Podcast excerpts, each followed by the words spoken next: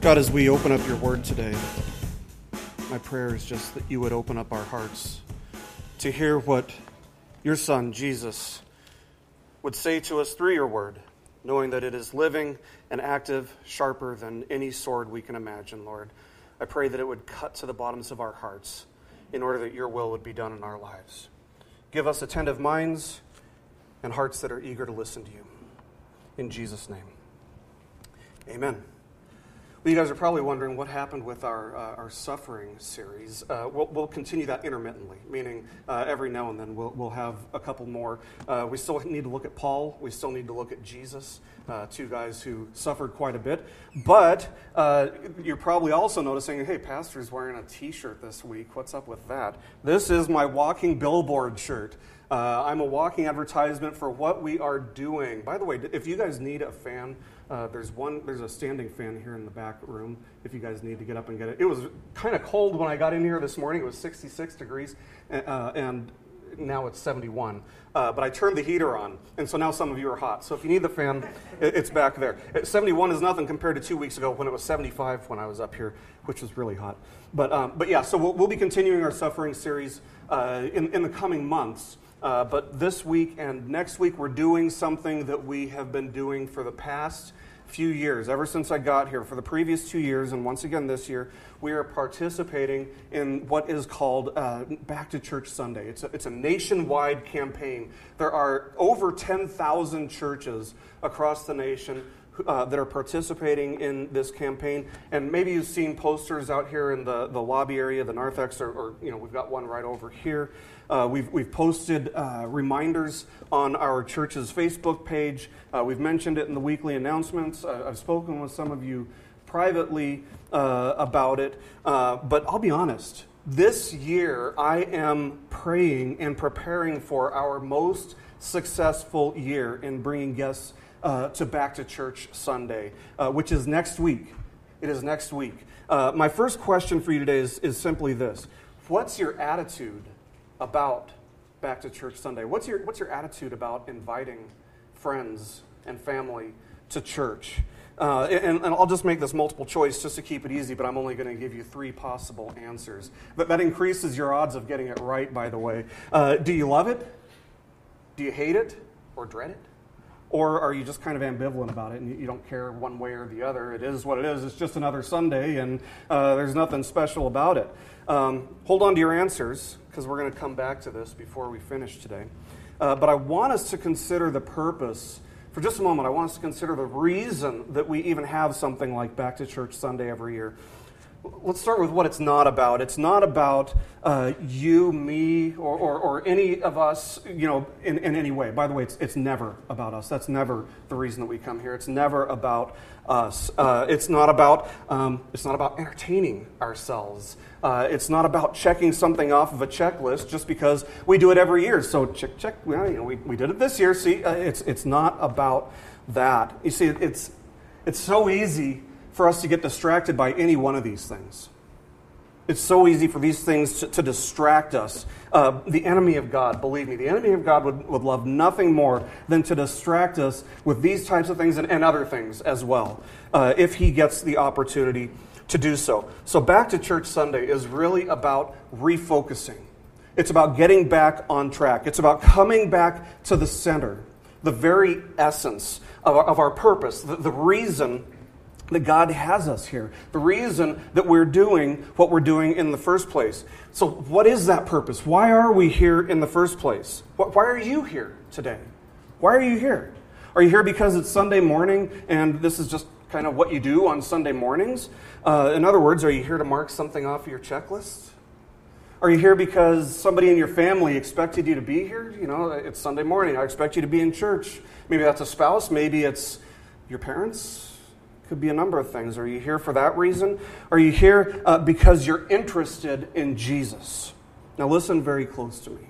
If you're here because you're interested in Jesus, stop being interested in Jesus. You know the difference between interest and commitment is?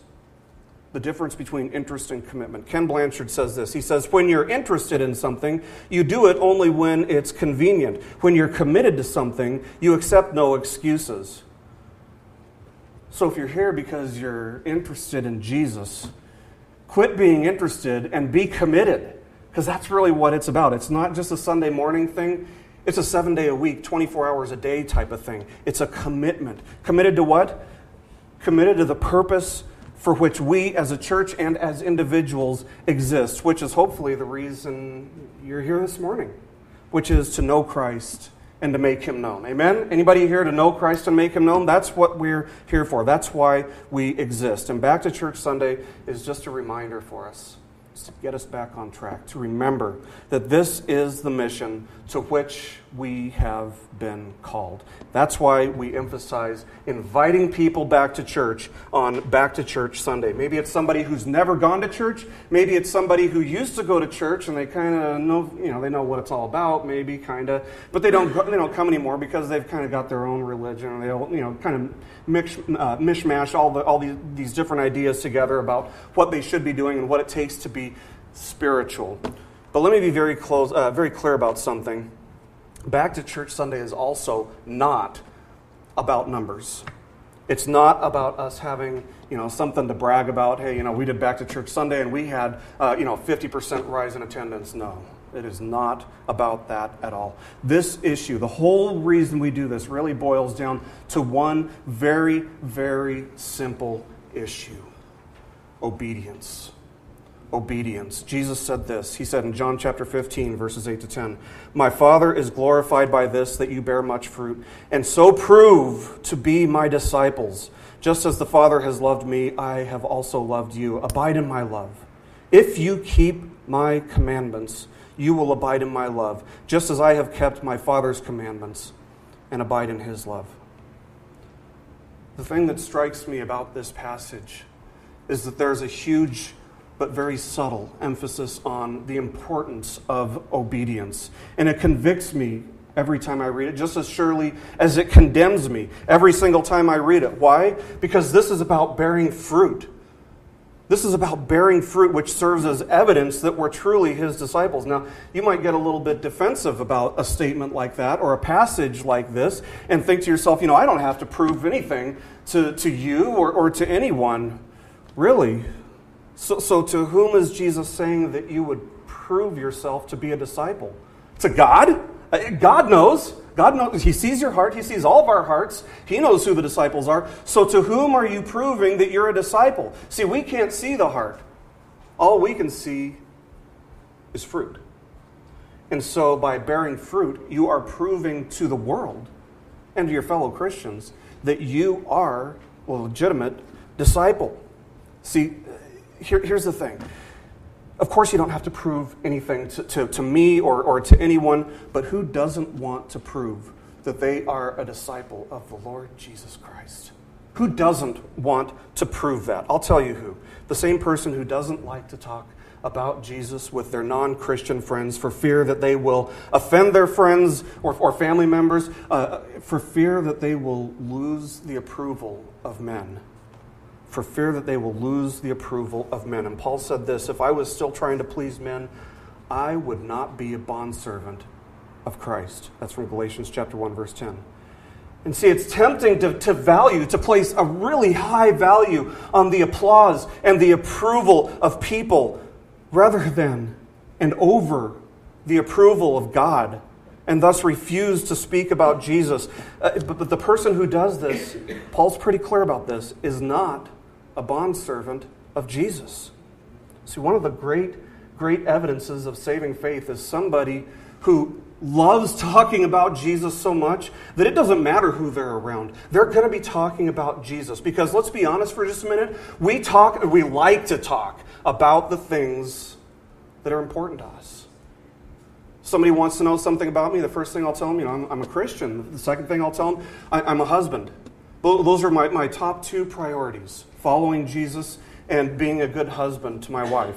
Those are the two things that are important to me. We naturally talk about the things that we love and that are important to us. Friends, listen to me. It is a dangerous, dangerous thing to sit and listen to the Word of God being taught every single week because our reaction to it, whether it's obedience or rejection or ambivalence, That those things tell us where we are, spiritually speaking. And we'll be held accountable one day for what we did and how we responded when we stand before the judgment seat of Christ. And if our response is anything less than joyful obedience, it should cause us to tremble in fear of the day that we have to stand and be held accountable before Him. Oh, it's all fun and games until the pastor starts talking about judgment, right? Yeah, I, I get it. you know, our, our passage today, if you have your Bibles with you, Luke chapter 10, it's about the mission to which we have been called by our Lord Jesus. And my hope and my prayer is that by studying this passage, we'll get a better feel, not just for the, for the purpose of things like Back to Church Sunday, which are great. It's a one time event, but it's something that should be constant. It's, it's, it should be every week. Uh, but it, it'll give us a better feel, hopefully, not just for the purpose of Back to Church Sunday, but the attitude that we should have toward it as well. Let's start with Luke chapter 10, verses 1 and 2. After this, the Lord appointed 72 or 70. I'm going to stop there for a second because there are differences in the manuscripts. I believe that, that most, uh, the, the, the right one is 70, but several translations say 72. Uh, I, I, think 70 is probably right for a lot of reasons, the importance of number seven in Scripture, for example, but this is not an issue to get tied up in uh, and, and to, to, quarrel about. It's just one of those things. It's probably 70. It might have been 72. We don't know. After this, the Lord appointed 72 others and sent them on ahead of him, two by two, into every town and place where he himself was about to go. And he said to them, The harvest is plentiful, but the laborers are few. Therefore, in response to that fact that I just talked about, therefore, pray earnestly to the Lord of the harvest to send out laborers into his harvest. And so, the first thing I'm going to do this morning, in light of this passage, is to ask us to pray. To pray. Pray that the Lord of the harvest, pray that Jesus would send out laborers into this harvest. Now, I really want us to, to think for a moment about what this means. See, we, we tend to have this this field of dreams mentality when it comes to church, where we think that if, if we have everything set up just right, if we build it, they will come. Uh, you know, if, if, we do this and that to our church, uh, if, if, only we could have uh, this program or take out that program or revamp the worship, if only we had a, a bigger sanctuary, if only our church wasn't so old and so small, if only, you know, we had a, a more modern facility, basically, if only fill in the blank. If only what? They will come. And we tend to have this mindset. That, that's a Western idealism. It's not biblical in any way. It might be Western culture's idealism, but this is not how the Bible describes how church is supposed to work or how a church is supposed to grow. You don't build it and they'll come. That's putting the cart before the horse. Jesus is saying that there is an abundant harvest. The harvest is plentiful. There's more than you can even imagine out there. But in order for it to be of any use, I need to send people out there to gather it. That's what Jesus is saying. What's the harvest? The harvest is those who have not come to the point where they have put their trust for salvation in Jesus Christ. That is what the harvest is. Uh, what's a gatherer? Somebody who goes out into the harvest, they collect it, and then they bring it back to, a, to, a, to, a, to the person who's the Lord of the harvest. Uh, and, and, so the, the thing that we need to see here is uh, who, who's going to send them out? Jesus is going to send them out. And there's something of a mystery here in which God, in his sovereignty, asks us to pray to him before he sends out anyone to collect the harvest. Pray to him that he would send out people to collect the harvest. And this forces us to ask ourselves when was the last time you or, or I prayed to the Lord of the harvest, to Jesus, to do this? When was the last time we prayed for the people who are around us in here this morning? That the Lord would send them out to be a gatherer of the harvest. When was the last time you prayed that the Lord would send you out as a gatherer of the harvest? Now, it's almost, almost ironic, kind of, that, that Jesus is saying this to the people he's already sending out.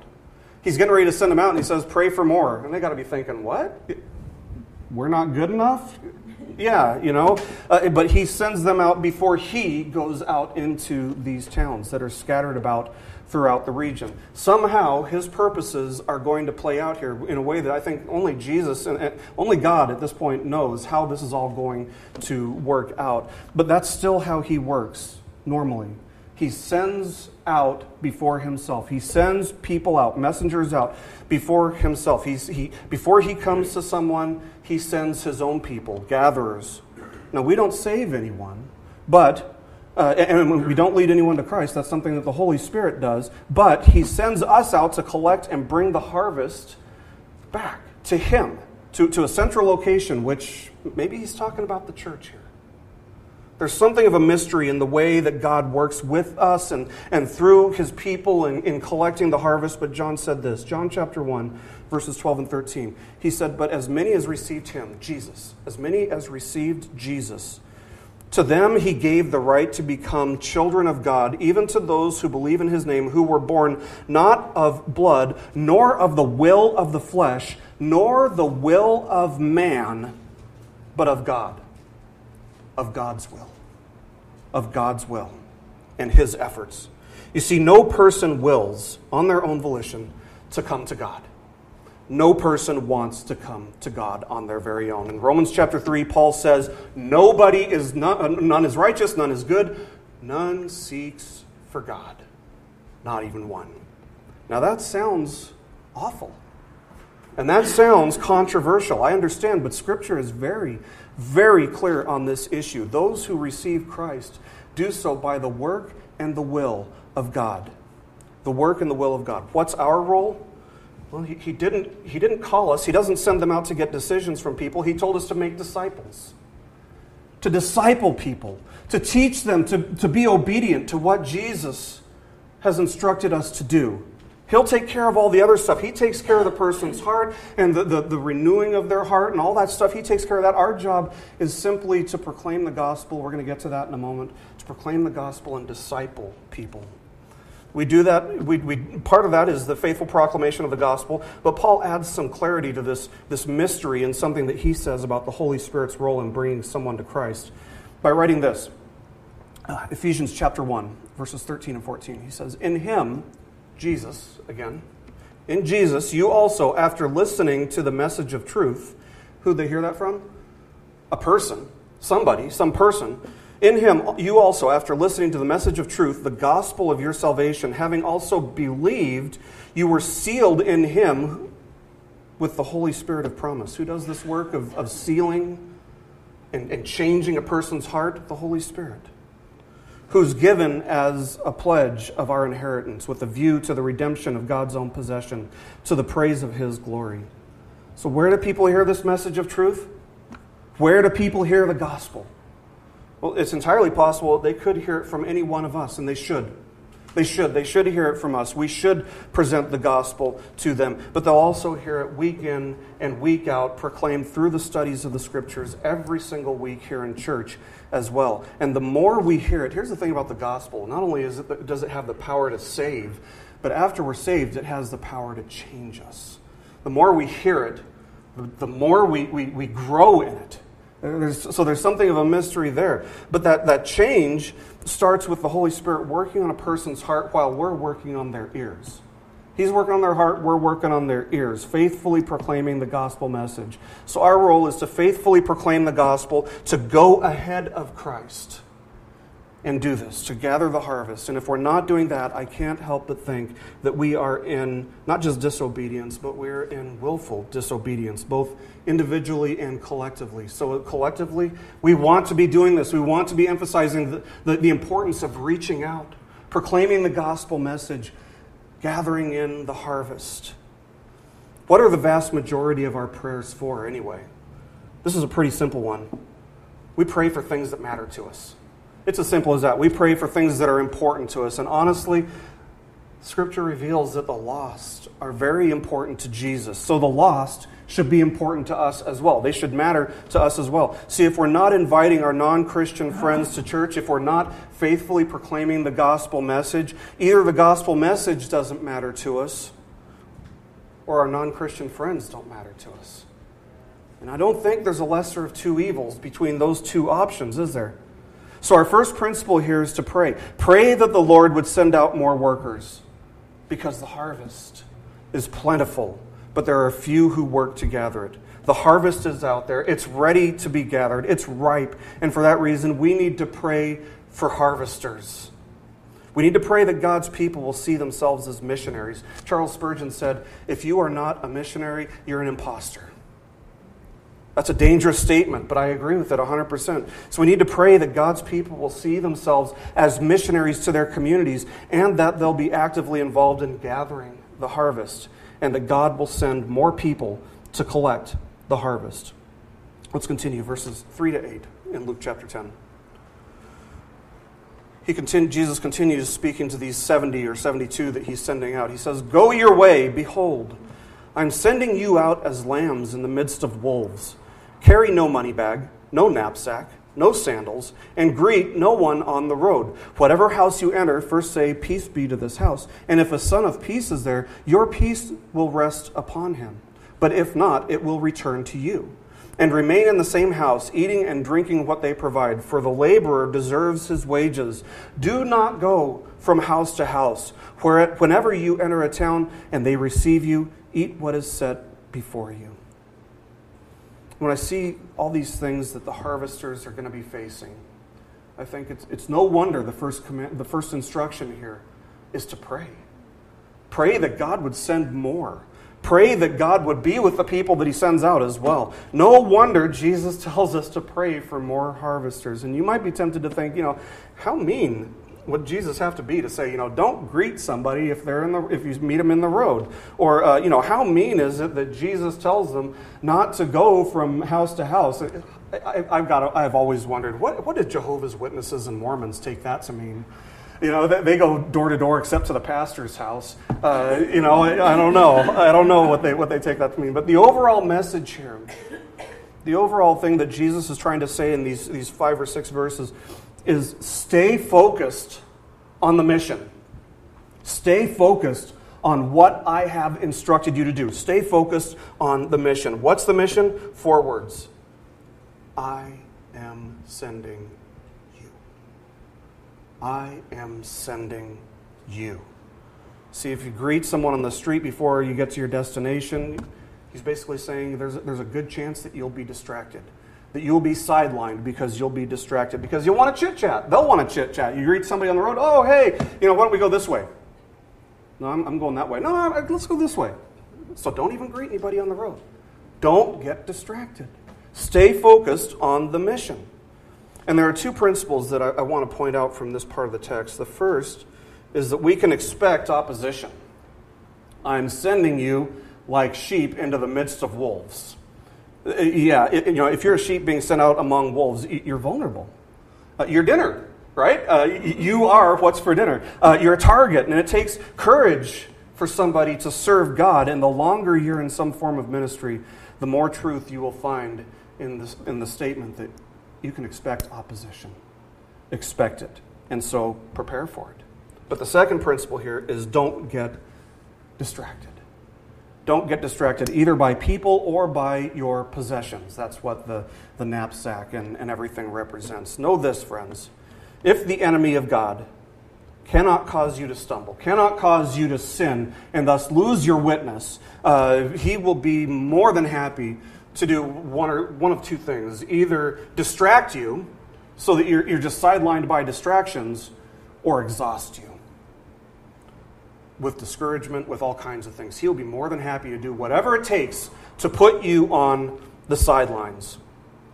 The mission field is in enemy territory, and the enemy will whisper all kinds of lies, all kinds of excuses in your ear to prevent you from focusing on the mission at hand. Think of all the excuses that we've all come up with. My, I'm, I'm, including myself here, by the way. I don't think that I'm, I'm just preaching and uh, that I'm above this. Think of all of the excuses that we've all come up with for not inviting somebody to church. It boils down to the enemy of God distracting us. And that's why Jesus says don't bring a money bag, don't bring a knapsack, or even an extra set of sandals What, what does the money bag represent? Money, right? Money. Don't, don't bring money because money is a major distraction from God's mission for us. That's, that's number one. Uh, number two, material possessions. Don't bring any material possessions other than what you, the, the basic fundamentals, but don't bring any extra material possessions. They're also a major distraction for us. We must stay focused on the mission. Like the people that Jesus is sending out, we are going out when we go out into the community and when we speak truth into people's lives, speak the gospel into people's lives. We are going out to seek peace peace between people and God, first and foremost, and secondly, between ourselves and people. And we must know that at least some people will reject this peace. In John chapter 6 verse 44, Jesus says, "Nobody can come to him unless the Father who sent Jesus first draws them. So there's, it's like a prerequisite class for those of you who are like in high school, and when you go into college, you'll, you'll really get killed with prereqs, man. It's like you got to take all, you know six classes before you take one class, and, and it's like, oh, okay, well here's the prerequisite. Before a person can come to Jesus, God must draw them. The Father must draw them, and nobody can come to Him without getting through that prerequisite. Our calling is to know him and to make him known. But if the Father is not drawing a person to Jesus, they will have no interest in what you have to say. In fact, they will be offended by what you have to say. The results, however, keep this in mind. This is very important. The results, whether they say, Great, I, I want to know more, or dude, get out of my face. Whatever they say, the results are not up to you. They're not in your hands in any way, shape, or form. All God asks us to do is to be faithful with what He has commissioned us to do, what He has sent us out to do, which is to go out, proclaim the gospel message, and gather in the harvest that's ripe. Pray and stay focused on the mission. Don't get sidelined by distractions. Let's continue, verses 9, and, uh, 9 through 11. He continues saying, Heal the sick in it, in the towns that you go to. Heal the sick in it, and say to them, The kingdom of God has come near to you. But whenever you enter a town and they do not receive you, go into its streets, go out into the public square, and say, Even the dust of your town that clings to our feet, we wipe off against you. Nevertheless, know this, that the kingdom of God has come near. Now, many would say, based on this passage and, and some others that are in Scripture, that, that all believers uh, are, are, supposed to be capable of healing the sick. We've kind of been talking about that in, in our suffering series. Uh, however, these, these people that Jesus is sending out, the 70 or 72, they were specifically commissioned with the power to work signs and wonders because without miracles as a means of validating their message, nobody would believe them. If you look at all the miracles in the Bible, every single one of them was to accompany a message. It was to add uh, validity to the message in the listener's ears. These healings weren't simply to take place, you know, for the, just for the sake of healing somebody and you know showing God's mercy to others. This ability was given to them so that people would believe them when they told them that the kingdom of God was near, that the time for the long awaited Messiah had finally come. And the important thing for us to see, the application of this passage, lies in the fact that Jesus tells them to specifically do more than just preach, do more than just you know, give them lip service. He's basically saying, make this proclamation in your actions and with your lips.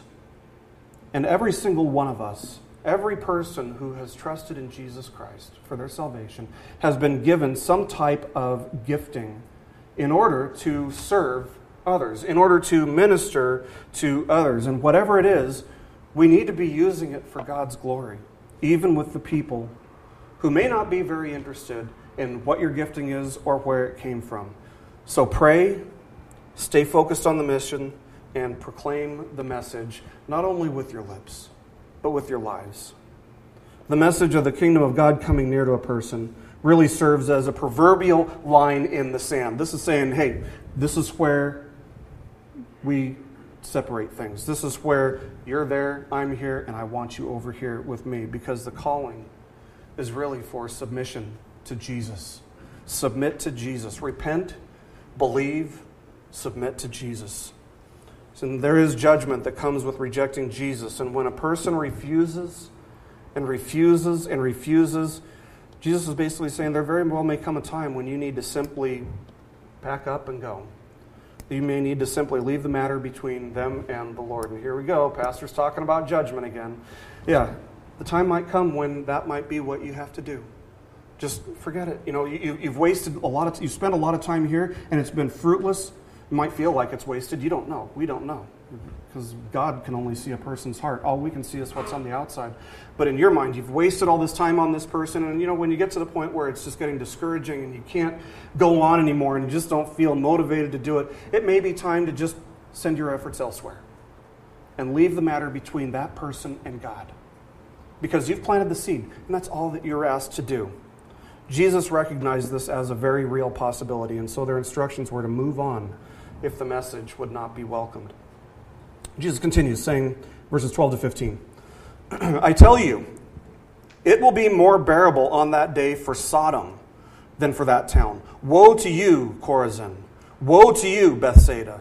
For if the mighty works done in you had been done in Tyre and Sidon, they would have repented long ago, sitting in sackcloth and ashes. But it will be more bearable in the judgment for Tyre and Sidon than for you. And you, Capernaum, will you be exalted to heaven?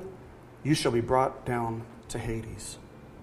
Now, we all recognize the name Sodom here. Of course, that was a town that was burned to the ground in God's temporal judgment, his, his judgment on earth, because of the greatness of their sin. And it's a town uh, that even to this day lives on in infamy. It's notorious. They're, they're, they're famous for, uh, for their evil. Uh, Sodom faced God's judgment then, and Jesus is reminding us they will face it again on Judgment Day. However, Sodom was never so blessed to have witnessed the, the ministry and the miracles of Jesus. Like these other towns that are specifically mentioned here, they, they, were, they were just raw pagans. They, they believed whatever they wanted to believe and did whatever they wanted to do. They didn't have churches scattered all over the region like we do here in America. Everywhere. 300,000 churches in America. 300,000. See, everyone, no matter where they are, everyone has spiritual light. Romans chapter 1, verses 18 to 21 says that God makes his existence evident so that nobody can stand before him someday and say, I, I never had any reason to believe in you. So everybody's got some type of spiritual light. And thus, uh, you know, Sodom is going to be judged for rejecting that light because they obviously had some too. Uh, but the more spiritual light a person or a community is given, the greater their punishment will be, the greater the consequences will be for rejecting that light. And for that reason, those who hear the gospel message and see the workings of Jesus' people, the people that Jesus is commissioning, will face a harsher punishment, face a harsher judgment, because they did see the works of Christ. They did hear the gospel message, and they rejected it anyway. You know, we have churches all over the place, and we've got Christians all over the place. Nobody will have an excuse for rejecting Jesus and, the, the, and just remaining ignorant about the gospel, especially those who live in places like America, where there are churches everywhere and there are Christians everywhere. You know, I was recently talking with a friend who was telling me about a conversation she had with an atheist who, who you know, he obviously rejects Christianity, but at least in part, part of his reasoning is, well, you know, miracles don't happen anymore. And the implication there is, you know, if only miracles still happened, uh, you know, maybe I'd believe in God. Uh, now, I don't agree with the premise, first of all, that miracles don't happen anymore. But the truth is that even witnessing miracles firsthand won't be enough to convince the hard hearted. Jesus said this if they, do not hear, if they do not hear Moses and the prophets, neither will they be convinced if someone should rise from the dead. Luke chapter 16, verse 31. You know, as somebody who's trained in apologetics, formally, classically uh, trained in apologetics, man, this, this verse gets me. You can reason with somebody all you want. They could even see a miracle, and it doesn't mean anything to them necessarily. It doesn't mean that they're going to believe. And the miracles here add to the validity, validity of the message being proclaimed, but only if a person, A, is not hard hearted, and B, is being drawn by the Father. The hard hearted will refuse to submit to Jesus no matter what. Be ready for that.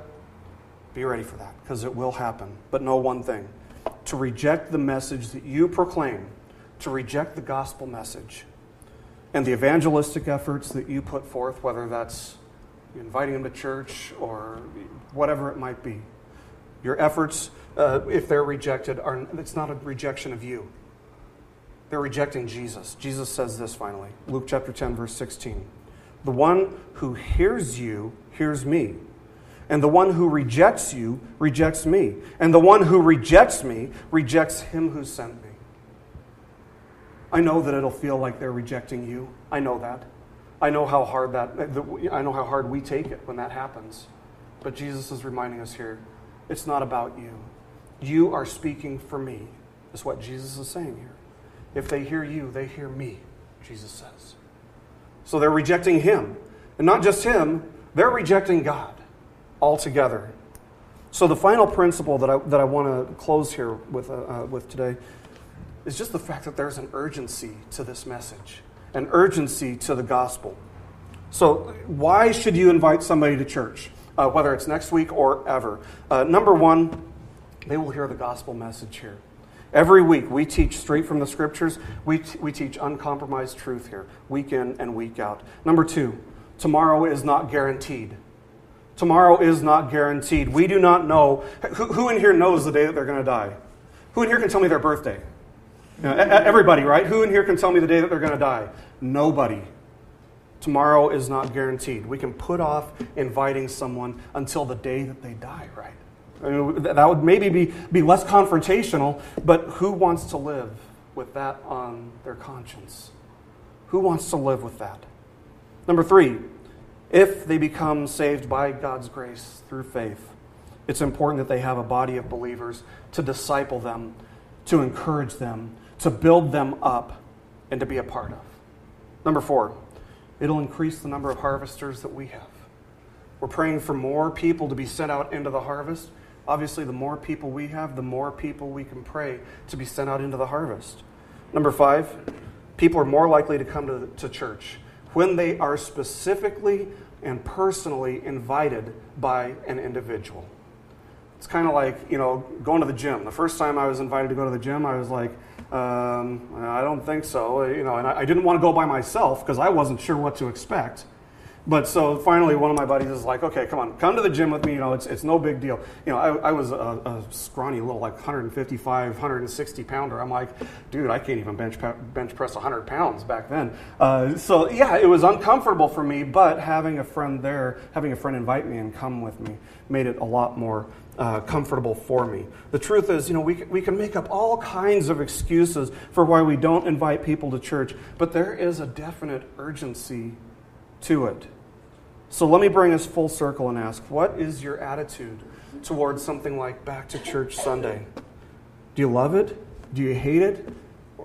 Do you just feel ambivalent you don't care about it? You, know, you should have the same urgency about it and, and, inviting people every week as you would if you know uh, uh, your, your neighbor's house was on fire and they were stuck inside and there was only one way out. How urgent would you feel then? It's the same urgency we should feel about inviting people to church and spreading the gospel message. And so there are four thoughts that, from this passage that I want, to, I want to close with. Number one, we need to increase our vision for the harvest, both here and around the world. It's not just about us, it's about God's kingdom around the world. It's great to be a church that supports foreign missionaries. I am 100% behind that. But it's hypocritical for us to say that we support mission work and yet we don't engage in any mission work ourselves at home.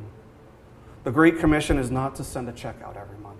I'm not saying we shouldn't send a check out every month. That's great. We want to support foreign missions, of course, absolutely. But we also need to be practicing what we preach. It means actively engaging and working in the harvest here in Lynnwood, here in the greater Seattle area. We need to pray that the Lord would launch more harvest workers, and we need to be ready to go ourselves. Number two, spend time with people who don't know Jesus. And if you don't have any friends who don't know Jesus, make some.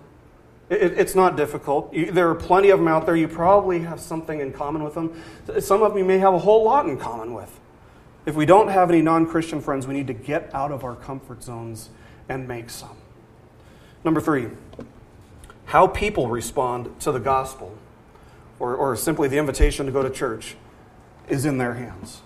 They're the ones who are going to have to answer for that someday. It's, it's their responsibility. Some people may get angry. Some people may be interested. There's that word again. And some may even end up surrendering their lives to Him. Whatever the case, The results of your work are not in your hands. And that brings us to number four, and that is that I am only responsible for how I respond to God sending us out, sending me out. Am I joyfully obedient? Am I, am I apprehensive? Uh, am I afraid? Am I, am I just outright rebellious? Do I have this attitude that I, I just couldn't care less? Does my heart reflect God's heart when it comes to intentionally seeking out the lost? You know, we, we like to overcomplicate things. Uh, you know, like, oh man, I, have got to have this, you know, fancy schmancy way to invite somebody to church. But, but it's, it's really pretty easy. It, it goes something like this. You know, it can be as simple as this Hey, you want to go to church? I'm going on Sunday morning. You want to go to church? And, and we've got something here to make it even easier for you guys. We've got these cards Back to Church Sunday cards. In fact, I'm going to put them right here. So you can come up and grab some after the service. And what you do is you just put hey, want to go to church? You can put our, our address or directions to our church here on the back. I think we've got about 50 of them there. Uh, so if you need more, like if, you if you get down to the last one, let us know and we'll make photocopies of some more. But what's the worst that could happen if you invite somebody to church? If you invite them to partake in what matters to you, or should matter to you, more than anything in the world, don't allow yourself to get sidetracked or distracted by excuses. There is no such thing as the perfect church. If you're waiting for us to be the perfect church before you invite somebody, keep waiting. Keep waiting. In fact, I, you know, I would even go so far as to say this may be uh, the greatest chance of the year, if not, you know, the, the three years that I've been here, to invite somebody to church. First of all, you know, we're getting ready to start up small groups in the coming weeks. And this will give your friends, and, and you, by the way, uh, an opportunity to start at the same time that everybody else does. Uh, in fact, uh, don't forget, today after church, we're having a meeting about that, talking about small groups and talking about the future of our Sunday school program here at the church. Uh, just an informal discussion, uh, not, not an official business meeting or anything like that. But what a great time for people to come in and get plugged in right when we're getting ready to start small groups. Secondly, our, our, our youth ministry is getting ready to start back up in the next couple of weeks. Uh, and again, you know, you guys know that when, when, you, when you start, you know, a, you know, a curriculum or whatever we're doing, a study that we're doing for, uh, for our, our surge group, you, you want to be there at the beginning so that you don't miss any of this stuff. Uh, again, you know, this gives them the opportunity to get in when everybody else is starting at the same time. Uh, our women's ministry is getting ready to start up again. Talk to Rebecca Smyer about when that's going to happen. Uh, we're getting ready to start a sermon series in the next couple of weeks that I promise you if, if, you apply the principles that we'll be talking about in this sermon series, it will change your life. It's called uh, Clean Hands, Pure Hearts. Clean Hands, Pure Hearts. It's going to be about idolatry. It's going to be a, a really fun series, but I think we're going to, we're going to see things in a different light and hopefully get a new way of looking at ourselves, our relationship with God, and the things that we value. You know, we, we, have, we also have a lot of uh, ways for people to get involved. There are a lot of good, good reasons to get people coming to church, but the greatest reason of all for inviting someone to church or sharing the gospel with them is that it is an act of obedience to what our Lord Jesus Christ has commissioned us, has sent us out to do, seeking the lost. It's what Jesus came to do, it's what he calls us to do today. The harvest is plentiful. We just need to be a people who are willing to get out there and gather it. And Sam, uh, I know that I, uh, I came up here before that first video. So let's just, can we play both videos? Okay, after I pray, we'll play both videos. We got a couple videos for you guys. But let's close with a word of prayer. Heavenly Father, we thank you just for who you are, for being a good God. We thank you for sending your Son. And we thank you, Lord Jesus, for sending us. We thank you for what you did to redeem us. And Lord, we pray that we would share our joy and share this message of salvation successfully with others, Lord. We pray for more harvesters to be sent out into the harvest, Lord. Not that we would find glory in it, but that we would find joy in bringing glory to you. May our lives be completely about you, focused on you, Lord. Prevent us from being distracted. Prevent us from, from coming up with endless excuses for, for not doing what you have sent us to do. Lord, our lives are about you. We want to live for you. We want to be changed by you. We want to grow in you. And we pray, Lord, that through our workings with you, we would grow in you, we would come to know you even better, and that this world, the harvest, would come to know you.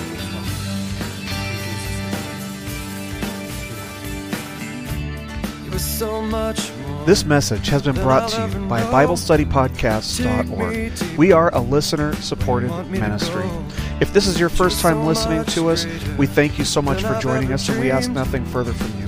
But if this is a ministry that you rely on for regular spiritual teaching, we do depend on your financial support to keep us going and growing.